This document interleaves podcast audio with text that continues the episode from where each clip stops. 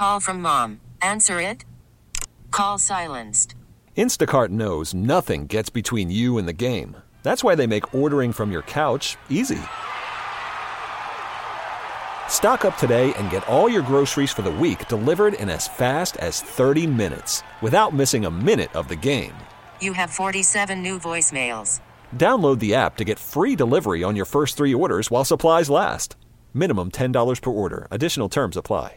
Presented by T Mobile, the official wireless partner of Audacy Sports. With an awesome network and great savings, there's never been a better time to join T Mobile. Visit your neighborhood store to make the switch today. We are pleased to welcome Sam Gordon, finished uh, covering the, the Warriors at Chase Center in this victory over the Sixers. Uh, Sam, what is it like to have Draymond back with the team after his long absence? Well, first and foremost, um, appreciate you having me uh, tonight. Um, of course. It's, it's been everything um, for the Warriors, right? I mean, he's been he's such a conduit uh, offensively for them. Uh, outside of Steph Curry, he gives them another organizer on the offensive end of the floor. His ball handling and his ability to make plays both in transition and in the half court, you know, free Steph Curry up uh, to run off screens, so he doesn't have to be so responsible for the offensive end uh, for carrying or creating every shot on the offensive end of the floor. And then defensively, uh, he's doing what he's done for the last decade. That's be an anchor. That's communicate. That's dictate coverages, dictate switches that's be physical and guard up and, and guard bigger players as we saw him do uh, very effectively tonight against Joel Embiid, who was, you know, hampered by a sore knee, but still the Warriors held, you know, Joel Embiid uh, to five of 18 shooting, coaxed him into eight turnovers and, and, you know, largely responsible for that in so many ways, not just with his actual play, with how he physically matched up with Joel Embiid, but again, going back to the communication piece of things, just the organizer was, was Draymond Green. So, uh, he's at the epicenter in his return, right? In the last, what, it's been five games now,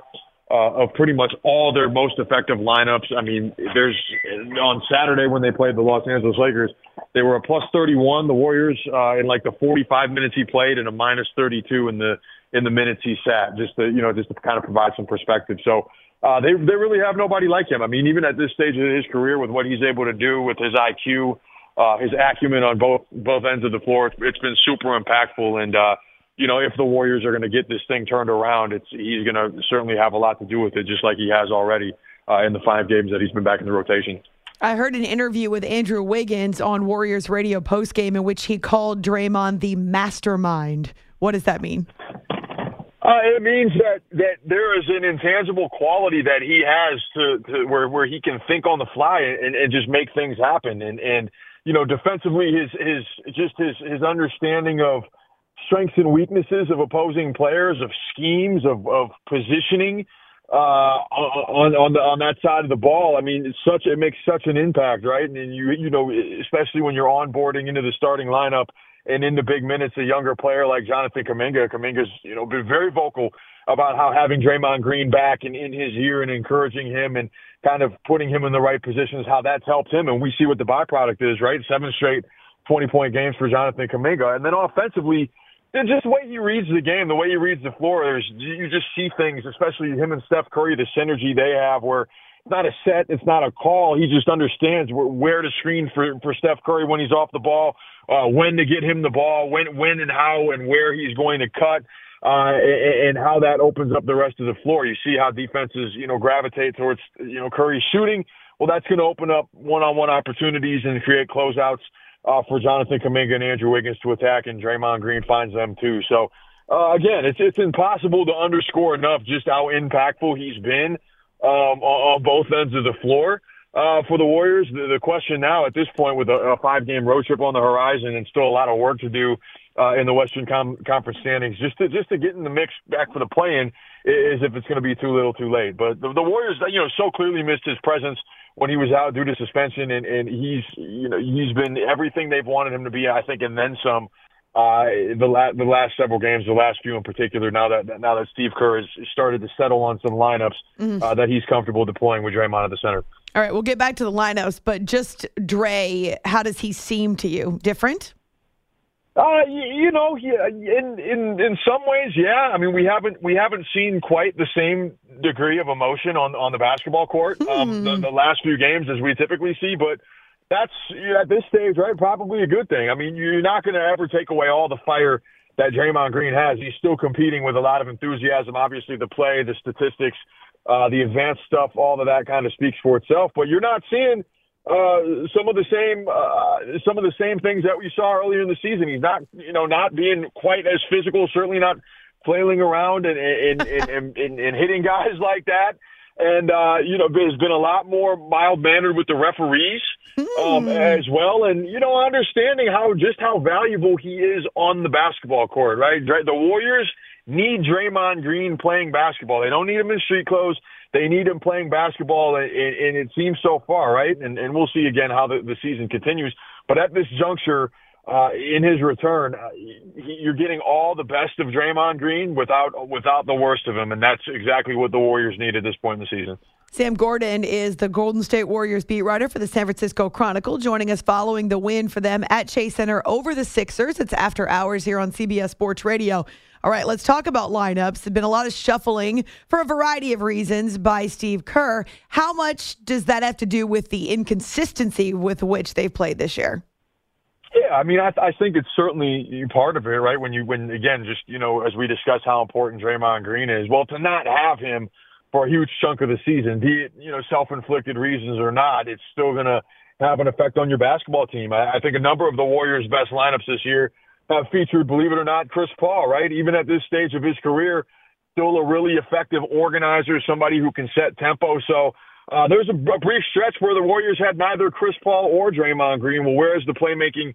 Where is the shot creation going to come from if not Steph Curry? So, so being without, you know, having guys in and out of the lineup, not being able uh, to, to, to, to have your kind of your core group healthy uh, and or available for for long stretches. I mean, it's definitely played. It's certainly definitely played a, a role in some of the issues that, that the Warriors um, have been dealing with. That now that being said, with Draymond Green back, even without Chris Paul, even with Moses Moody still working through some things as he you know was cleared today for a return to practice.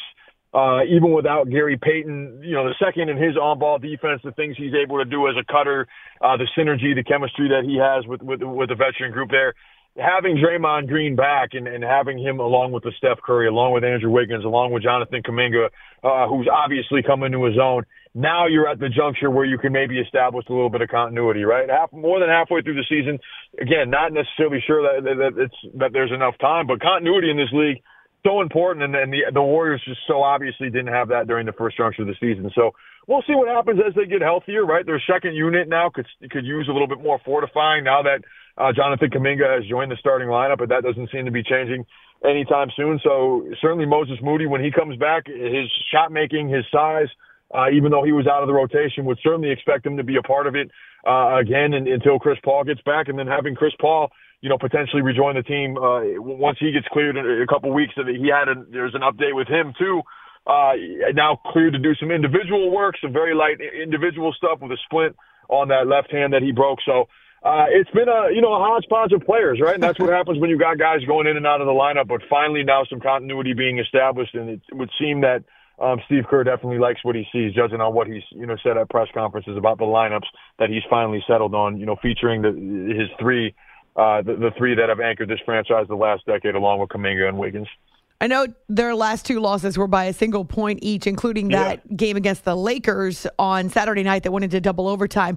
But they've had some really jaw dropping defeats this season. Some which you would say that's the worst loss in franchise history. That's got to be one of the worst losses we've ever seen. It's the worst loss of the Steve Kerr era. It's this, it's that. And yet it's happened more than once, especially in cases where they've had leads and have completely blown them any explanation for those games?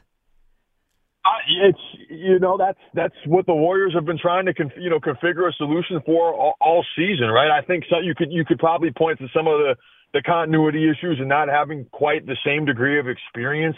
Uh, I think also there's just I mean let's let's just kind of face it at this stage of of the you know of, of the dynasty or the, the the fading dynasty, whatever you want to call it, you're dealing with an with an aging team, right? And and you know, late in games down the stretch, veteran players that have a, have a, a lot of, you know, wear and tear. Uh, you know, could that be a factor potentially, right? But uh, at the end of the day, um, you know, the, the Warriors feel like they're right there. You, you talk about the, their record in clutch games. I think it's like 15 and 16 or 15 and 17 at this point. Like three fourths of their games have been decided by five points or fewer. So for wow. a team that's closed so many games and has, has been so, so good down the stretch the last several years, this is definitely uncharted territory uh, for the Warriors in a lot of ways. But getting separation, you know, tonight down the stretch – uh, I think has you know has players and, and coaches feeling good about where this team uh, is going against a, a team in the Philadelphia 76ers that did have Joel Embiid, you know, for a majority of the, uh, of the game tonight.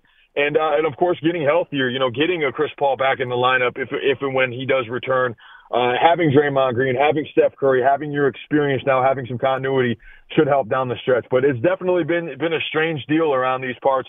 Uh, seeing the Warriors so good in late game situations for so many years kind of flounder uh, down the stretch. Um, we'll see if that's something that they can get turned around. I know the optimism uh, hasn't waned. It's it, it's still there, and you win some of these, you know, 50-50 games that they've been losing. You come out on the other end of them, then then maybe they make a push uh, down the stretch for the for for, for certainly the play-in and potentially the postseason. Sam Gordon from the San Francisco Chronicle with us here after hours on CBS Sports Radio. Uh, outside of actual basketball and the challenges of a long season and injuries and the lineups and everything else we've talked about, they had to deal with the devastating loss of their assistant coach and his death happened right in front of them. How are they dealing with that a couple of weeks removed? Yeah, I mean, I think it's one of those things um, where, where, you're gonna where they're gonna be dealing with it in, in kind of their own way um, throughout throughout through the rest of the season. You know, grief is grief is nonlinear, and that it's just there's not. I guess there's not a right or wrong way to deal with it. Everybody kind of figures out and deals with it in real time, and that's what the Warriors have have kind of had to process, obviously. And, and last week, um, in, so many ways, was was just you know devastating emotionally, right?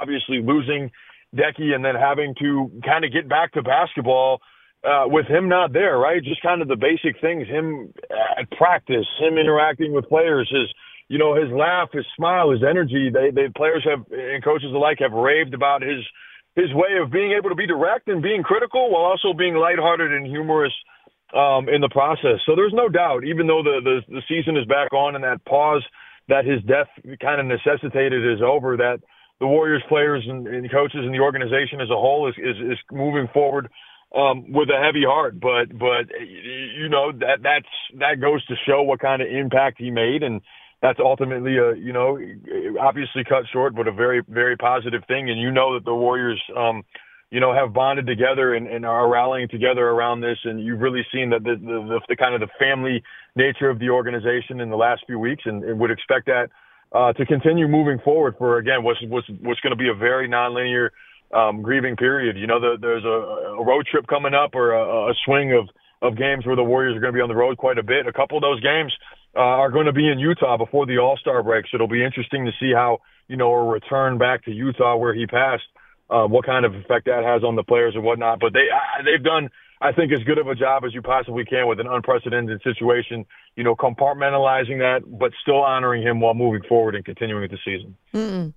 It was certainly cool to see some of the 49ers, who, of course, will be in Vegas for the Super Bowl coming up in a couple of weeks, but they were there. And I know the players noticed. What kind of reaction did they get from the crowd at Chase Center? Oh, there was a huge pop, um, Amy, when they when they announced the, the, you know some of the Niners players, right? George Kittle, Deebo Samuel, Brandon Aiyuk, Trent Williams, so on and so forth. Uh, for as much as this is a Warrior town, and I've learned in short order in my time, my short time being on the beat, this is a Niner town uh, just as much. And and so this this city is you know they've had their fill and their fix of NBA championships, but they're fixing for another uh, another Super Bowl. Uh, that would be their first one since 1995. So, you know, the players were really excited to have have the Niners there courtside as well. Steph Curry, Draymond Green both spent, you know, some time chopping it up with with Deebo Samuel and and and Brandon Aiyuk and whatnot after the game, signing some autographs, and and you you saw fans kind of huddle around in the stands, you know, kind of th- th- those meetings and those gatherings. So. You know, a lot, to, a lot to look forward to um, uh, here in the Bay, right? Uh, obviously, the the you know February 11th in Las Vegas, and then again, this crucial, you know, five game homestand with the with the tra- or the road trip with the trade deadline, also, you know, coinciding with the very end of that, in which there could be, you know, potentially be a shakeup uh, with the roster. So we'll see. But but one thing is for sure that the enthusiasm for the Niners uh, runs deep here in the Bay, and, and that's going to be a fascinating matchup and a rematch of the Super Bowl uh, from a few years ago against Patrick Mahomes and the Kansas City Chiefs. Absolutely. Cannot wait for that. So, a lot of buzz around the Bay Area. The Warriors know it well, but can they grab some of that for themselves? We will see in these uh, second half of the season. You want to find Sam on Twitter at by Sam Gordon, B Y Sam Gordon, covering the Warriors for the San Francisco Chronicle. Glad to have you with us for the first time. Hope it's not the last. Thanks, Sam. me too, Amy. My pleasure. Appreciate you having me, and, and hopefully we talk soon. Take care. Okay, picture this. It's Friday afternoon when a thought hits you. I can spend another weekend doing the same old whatever, or I can hop into my all new Hyundai Santa Fe and hit the road. With available HTRAC, all wheel drive, and three row seating, my whole family can head deep into the wild. Conquer the weekend in the all new Hyundai Santa Fe. Visit HyundaiUSA.com or call 562 for more details. Hyundai, there's joy in every journey. This episode is brought to you by Progressive Insurance. Whether you love true crime or comedy, celebrity interviews or news, you call the shots on what's in your podcast queue. And guess what? Now you can call them on your auto insurance too with the Name Your Price tool from Progressive. It works just the way it sounds. You tell Progressive how much you want to pay for car insurance, and they'll show you coverage options that fit your budget. Get your quote today at progressive.com to join the over 28 million drivers who trust Progressive.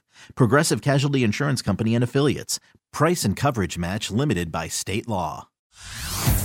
Hey everyone, Boomer Esiason here. The NFL draft is behind us, and your favorite team is now gearing up for week number one. The free Audacy app puts you right in the middle of the pro football conversation with the biggest sports radio stations from across the country. The local voices who know your team the best, giving you their unfiltered takes on the current state of your squad. It's always football season right here on the free Audacy app.